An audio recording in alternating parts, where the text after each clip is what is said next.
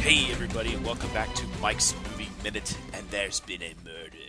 A murder on the Oriental Express. That's right. This time on Mike's Movie Minute, episode number 29, we're going to look at Murder on the Orient Express.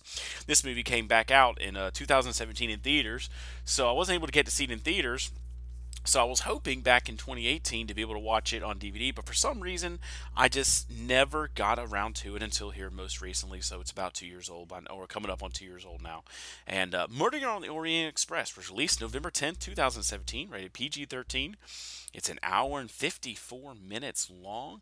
It stars um, Oh my, Kenneth Branagh, um, Elliot Levey. Um, no, that's the that that's a rabbi. Um, Daisy Ridley, Leslie Odom Jr., Zyada Baza, um, Hadley Faust, Fraser. It stars Michelle Pfeiffer, William, uh, Penelope Cruz, William Dafoe.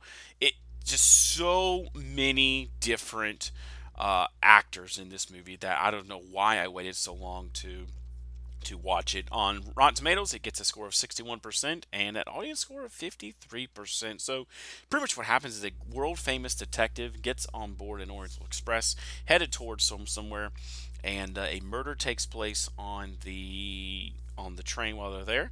And of course, obviously, hey, I'm going to go ahead and give the spoiler warning now. So, if you've not seen this movie, um, you may not want to listen to this uh, review of this movie.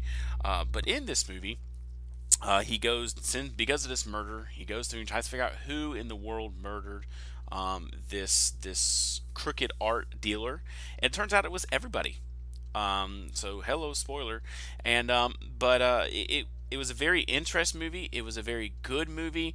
I I am thrilled with this movie. Um, I don't understand why I waited so long to watch this movie. I really wish that I would have watched it sooner. I think I would have enjoyed it a whole lot sooner.